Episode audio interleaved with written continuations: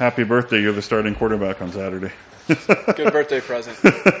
well, tell me about that. Just uh, you know, it's kind of an unusual time of the week to get that designation, but it is Yeah. what it is. For sure. Um, found out, you know, late yesterday after practice um, that Trevor would be down this week. Just uh, been getting a lot of mental reps this week, but staying ready, and you just never know. And today was my week.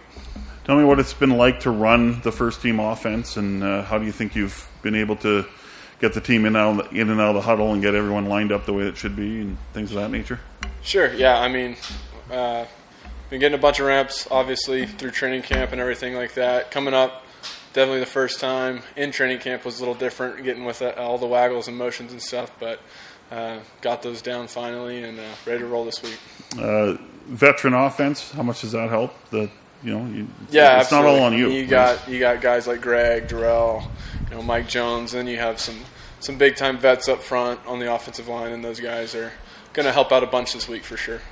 How has Trevor been able to help you and even Dakota Prukop? Uh, tell me about that that quarterback room. That, that that will be a benefit for Saturday. Yeah, Trevor's been awesome. I mean, he's an open book.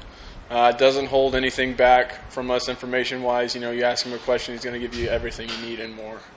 Uh, he's helped me prepare this week too, um, more so than I could have ever asked for.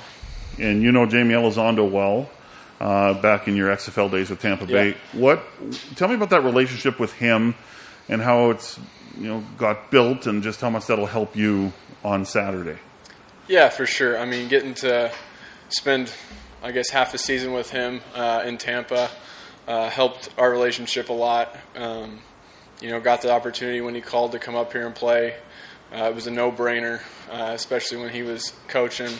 Um just got nothing but good things to say about him and uh, the way he, you know, coaches and treats his players. All right, and uh, impressions on the Bombers' defense and what you're going to have to to handle on Saturday. Yeah, absolutely. You know, they've got some some studs over there, some big time name guys, but uh, you know, we're going to prepare like every other week, and we're going to be ready to roll.